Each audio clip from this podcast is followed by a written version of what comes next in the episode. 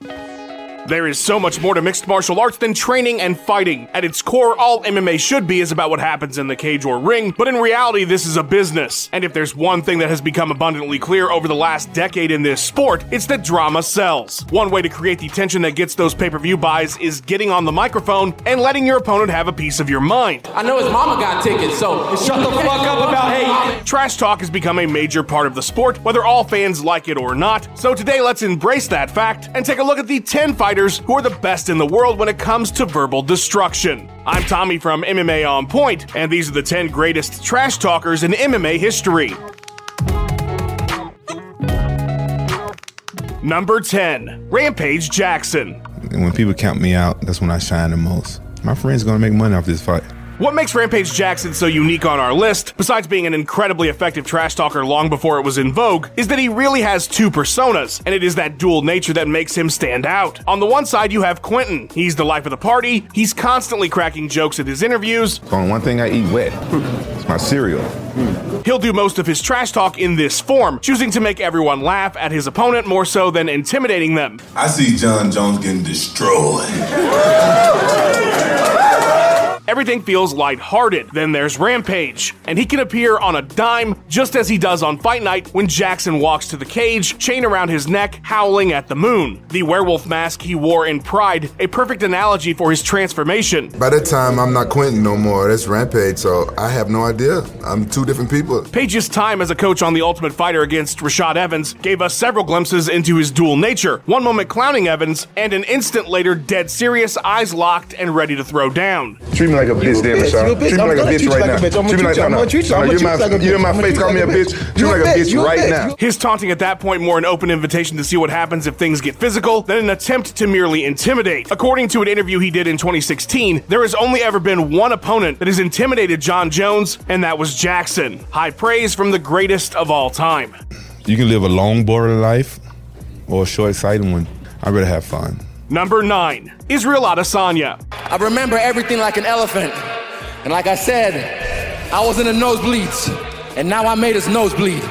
We've seen Israel Adesanya's propensity for trolling since he got into the UFC. That Deadpool tattoo on his side very fitting, as there are few better in the fight game today at absolutely clowning their opponent, especially on social media. Adesanya's use of memes and internet culture is wholly unique on this list. It's as if an edgy teen that spends all day on 4chan suddenly became the best middleweight fighter in the world. I see you guys creeping on my Instagram. Don't think I don't see you. You watching me, and I've been watching you. With as silly and downright strange as much of his trash talk can be at times, He's a buffoonist ignoramus. So I thought he was gonna like shit in his hand and throw it at the cage. look no further than his many back and forths with Paulo Costa or Jon Jones. Mighty pulsing power pictoroid head. Fuck that cunt. Simultaneously, there is a confidence about his victories that Adesanya often displays in interviews that, when paired with his incredible in-cage ability, is truly intimidating. You said 10 rounds with your middle. And fucking what? If you, spend 10 rounds with one man, that's five rounds too long.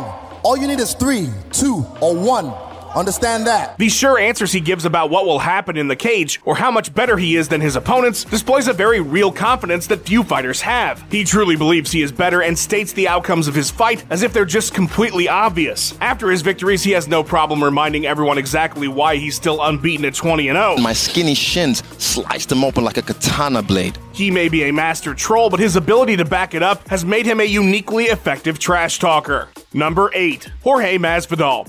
Give him the three piece with the soda, and then just glide out of it. While his recent political campaigning may have divided fans, there is no denying that in large part Jorge Masvidal's meteoric rise to superstardom in the last few years can be credited to his ability to talk the talk. Ben's not even worth waking up before like 10 a.m. in the morning. I want to break his fucking face, man. I want to break his fucking rib cage, and I don't want to knock him out early on. I don't. I just want to torture that guy, man. Now, don't get me wrong, of course, Gamebred's performances were crucial too. If he doesn't blast Darren Till and Ben Askren into another plane of existence, there's no BMF fight, there's no title shot against Usman that sells 1.3 million pay per views. He's simply just another welterweight. But when you combine those performances with a backstage brawl and some of the smoothest trash talk the sport has ever seen, But it, the referee hadn't pulled me off. And my job is to hit somebody till the referee pulls me off. It's a recipe for printing money. Jorge differs greatly from the majority of his peers as it pertains to talking because his is uniquely chill. He's not going to yell and rant, he's just going to, in a very matter of fact way, tell you that you're dead. Well, let's say he did occupy space in my head. Do other fighters want to do that? Is that a good idea? Of course, we wouldn't be doing our job if we didn't discuss the three piece and a soda interview, and while that is the soundbite of all soundbites, the rest of the segment is just as intimidating and cool. Your visa in America is not revoked because if you land in America, it's gonna be some problems. Masvidal's entire persona is Tony Montana levels of cool without the insane coke fueled outbursts. And whether you're a fan or not, it's hard to deny that there are few who can talk in this sport quite like Gamebred. The universe is going to correct that mistake via me. Uh, our time will come. I'll dictate when. That what I did to Ben was a little uncalled for. No, it wasn't. What I'm going to do to Colby is going to be uncalled for. We're super necessary. Number seven, Joanna Jędrzejczyk. Boogie Woman is coming. Don't blink tomorrow. Intimidating and intimate are the best words to describe Joanna Jędrzejczyk's trash talk. She will, of course, boast in interviews and throw insults her opponent's way at press conferences. That part of her game is certainly there. There is only one strawberry queen of the world, and it's me, Joanna, the champion.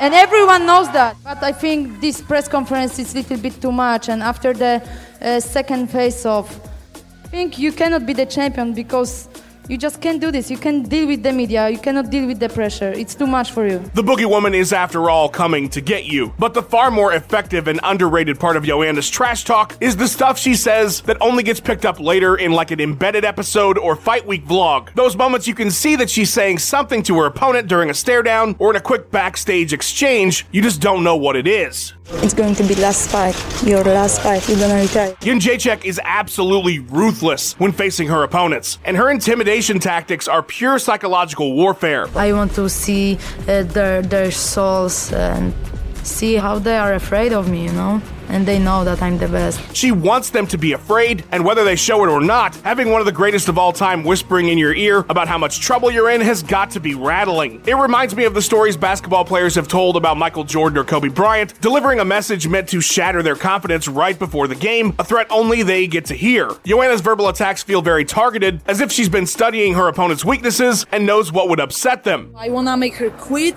and beg me to stop, you know, and this is what's going to happen. She's always looking for an edge on her opponents, and that extends beyond the cage to her intimidating trash talk. Number 6. Dominic Cruz. I was able to buy a house with all the wins I got over your team. There aren't too many fighters who can just make someone feel completely stupid like Dominic Cruz. His level of expertise, his legendary career status, and his blunt, quick witted nature are a deadly combination. This is not a man you want to get into an argument with on a microphone because you're probably going to get embarrassed. Sometimes it takes more cojones to stop yourself than it does to keep going. And that's something Mike Bisping can learn about. Hey, He's still listen, learning. all right, we- He's still learning. We still Top have 10. Uh, fights Top to come. five. Six fights to come on the card. Three We're going to preview the action ahead. One and eye. gentlemen, His trash talk game could be described best as a counterpuncher. Yes, on its own, he can very effectively tear down an opponent verbally, and he has no problem doing so. But it's when his foes attempt to come back at him that he's at his best. All right, man, I'm done talking to you. You can't be done talking to me. You're right here facing me, dummy.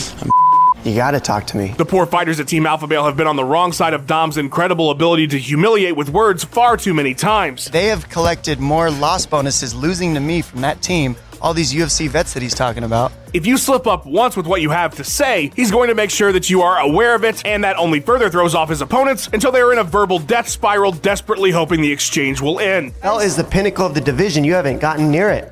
You've lost every time. His often dismissive tone conveys his superiority. He knows he's great, and he knows his opponents aren't entirely sure they have what it takes to defeat him, so he uses that to poke holes in their confidence, or at the very least irritate the hell out of them. He's just kind of a dick, and it works. He says idiotic, ignorant things all the time, so it's easy to punch him. Am I doing the interview or are you just gonna stay here? I'm cheering you on, Bob. You're You're not cheering anything. Man, all I can see is your chin flapping. Just your mouth, man.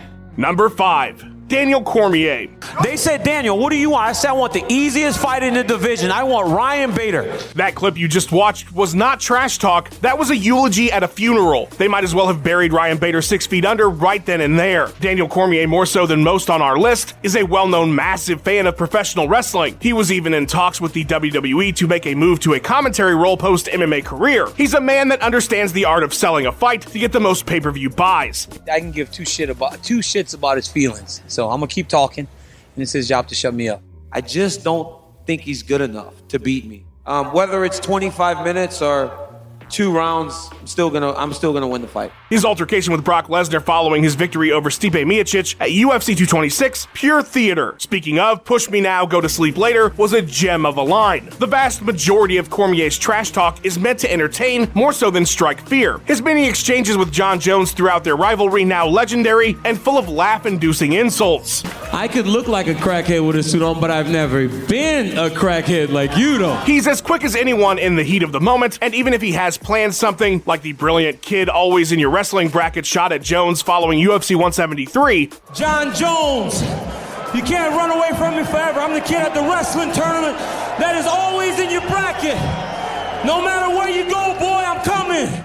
It feels entirely natural when delivered by Cormier. No matter how intense a rivalry gets, DC is always well aware his time on the microphone is meant to entertain an audience, and he delivers every time. Number 4. Ben Askren. All I need is opportunity. As long as you don't prevent me opportunity, we're great. You would think that making yourself infinitely more punchable through constant trolling would be a bad thing, but Ben Askren has proven that it can be an incredibly effective way to propel your career, even if a flying knee a few seconds into that bout with Jorge Masvidal at UFC 239 would appear to say otherwise. He's so dumb. He went as far as saying he wanted to end my bloodline, which I thought was hilarious because unless he was planning on putting hits out on all of my children, it's impossible for him to do so. Askren's nearly unparalleled ability to talk trash is in large part what kept him so relevant for the 18 fight unbeaten run he had outside the sport's biggest promotion, as well as the two year layoff he would take before finally entering the UFC. One of the biggest factors leading up to the Masvidal fight that made it such a huge deal was the scorched earth social media and interview campaign Askren went on against every top 10 welterweight the second he signed his contract. I put a whole list of them. There's so many bums in this division I want to beat up. Ben was full on clowning 24 7, roasting everybody. His muscles aren't very big and his beard's pretty ugly. It was like he was everywhere and everyone was in his sights. His Twitter account in early 2019, one of the hottest things in the sport, MMA media outlets couldn't get articles out fast enough. Askren's overall intelligence, along with his quick witted humor, gave him an air of mental superiority that drove his detractors nuts and made plenty of fighters absolute cannon fodder when he took aim in their direction. Once upon a time in Milwaukee, a young Kevin Lee showed up. It was just too easy to take him down. I started feeling really guilty about it. While his UFC campaign would fall short, there's no denying the sport has seen few who will ever match his trash talk. Boom roasted. He's such a moron. No, it's Colby, shut up. Number three, Michael Bisping. Conceive, believe, achieve. Shut the fuck up. I guess if I were to describe Michael Bisping's style of trash talk as succinctly as I could, it would be to call it like Dom Cruz, dickish. I am the champion of the world, people. And I mean that in the most endearing way possible. Bisping cuts when he talks. There are razor blades coming out when he speaks into a microphone. Look at the state here, you old fucking midget. He's just so quick and so good at tearing down his opponents. Hell, the man got Georges St. Pierre fired up backstage. Fuck off, man. Hey, I'm telling you Fuck off. If you're insecure about anything, never sign a fight with Michael Bisping because he's going to eventually hit on whatever that insecurity is in his endless volleys of insults. Old man Henderson. And he will tear you apart. Conceive, believe, achieve. Shut the fuck up. Poor Luke Rockhold, he really got the worst, or I suppose best, depending on how you look at it, of the count during their rivalry. I'm knocked out, buddy. Sit down, shut up. lucky. Never one to hold back his thoughts on anyone or anything, Bisping over the course of his career was particularly intolerant of fighters who he believed were PED users. This man is a cheat. This man is a fraud, and I will make you pay for your mistakes tomorrow night, my friend. He's truly the Don Rickles of mixed martial arts. And again, I say that in an endearing way. It's hard being that fast on the microphone while simultaneously being entertaining and hurtful, and yet Michael seems to naturally balance it perfectly. There's a reason he has a popular podcast and is one of the UFC's top commentators, and that is because few can dish it out like Michael Bisping. I'm, not- I- I'm not interested in fake belts. I'm interested in the real belt. Um, I'm a fan of Chael Sonnen, but unfortunately, just lately, he's starting to look like a court jester as opposed to a fighter. And Saturday night, I'm going to make him look like the fool that he's become. Next question. And he can keep his fake belt. Just shove it question up his ass. This question is for Number two, Chael Sonnen. Anderson Silva. You absolutely suck. Every fighter on our list today, in some way, shape, or form, owes a bit of a thanks to Chael Sonnen. Now, no, he didn't invent talking trash, and even in MMA, there were plenty who predated him. A prime Tito Ortiz was surprisingly strong on the microphone, honestly ahead of his time. But what Chael did in the lead up to his title fight with Anderson Silva at UFC 117 I'm sore, tired, under the weather, undermotivated, and still tough enough to beat this guy. He's got a black belt under the Nogueira brothers. I think a black belt under the Nogueira brothers is saying I like I got a free toy in my Happy Meal. I got two national championship plaques on my wall that says I can take him down. I saved Anderson's job. Uncle Dana was going to give him his walking papers, and I begged him, keep him around. Keep him around for one more fight. I will retire this guy. This isn't going to be a war. This is going to be a one sided pounding, and I'm swinging the hammer. And then for the remainder of his career was take what had been done in boxing and pro wrestling and elevate it to levels nobody had ever seen in mixed martial arts. He tried to feed a bus a carrot. And now you're telling me that country has computers? I didn't know that. He showed how receptive fans could be to trash talk building up to a fight. More effective than many were willing to accept, in fact. His title bout with Jon Jones coming off a loss to Anderson Silva in a division he hadn't competed in for eight years, absolutely ludicrous. I was signing college scholarships when this kid was climbing up on his dad's knee asking for a couple of quarters because he heard the jingle of the ice cream truck outside. What do I care about a 25 year old boy? He's dealing with Chael Sonnen. Jon's the best, but Chael's even better. I'm gonna put my chin down, I'm gonna walk across that cage, and I'm gonna put him on his ass. For better or worse, Sonnen's tongue-in-cheek self-promotion alongside his trash talk laid the groundwork for so much of what we see in MMA today. Quote-unquote money fights, the most viable pay-per-view sellers getting preference over other top contenders. Chael's persona was a game changer, and the sport is still feeling the effects of it to this very day. People want to talk about the vintage Wanderlei. There was no vintage Wanderlei. There was a knucklehead in Japan who had the skill of the writers on his side. He didn't win any more matches over there by a big right hand knockout than Hulk Hogan won by leg drop. Number one, Conor McGregor. Who the fuck is that guy? Who the fuck is that? I'm not sure how anyone else could have topped our list. If Chael Sonnen was the trash talking messiah, then Conor McGregor was the second coming. Their two styles are certainly not in any way comparable, though. Sonnen's talk was always delivered with a wink and a nod. Conor's far more visceral and raw, crossing lines that make fans oftentimes uncomfortable. But make no mistake about it, both of them knew what they were doing was good business, and that was the primary motivator. Whether it's on social media, in an interview, at a press conference, or face to face, McGregor's ability to talk trash is completely unparalleled. Nobody even comes close. Conor McGregor made us rich. Break out the red panties. He never misses a beat. He's the most quotable fighter in history. Who the fuck is that guy? The reason we have these big press conferences now is because of Conor, and he owned every single one of them that he was in. Take a coffee break, Nate. And by coffee break, I mean bring me my Oh, coffee. Count to 10, both of you gentlemen, if you don't mind, just if you wouldn't mind counting to 10. Nate can only count to five. He makes gun signs with the right hand and animal balloons with the left hand. So I, I, I, I'm a, you're a credit to the community. What makes McGregor unique is twofold. He sprays venom in all directions and he does his homework. If there is a potential for you to fight Conor one day, he is going to say something about you or to you. And while much of his trash talk is dismissive in nature because that's the name of the game, How can a fat guy be so skinny at the same time? I've never. I wouldn't be shocked if McGregor had file folders with every fighter's name on it so he could study them and systematically break them down mentally. He always knows the smallest details about his opponents, and that is no coincidence. Dress your fucking age. Carrying a school bag on stage. What are you doing with a school bag on stage? You can't even read. While many fans and members of the community have soured on Conor's antics, I know Khabib has, it is still impossible to deny that what he's done in the realm of trash talk in this sport is so far beyond anyone else in scope or ability, he will absolutely top this list for the foreseeable future. People are always saying about the talk, and I talk, and I talk, and I talk, but guess fucking what? I back it up.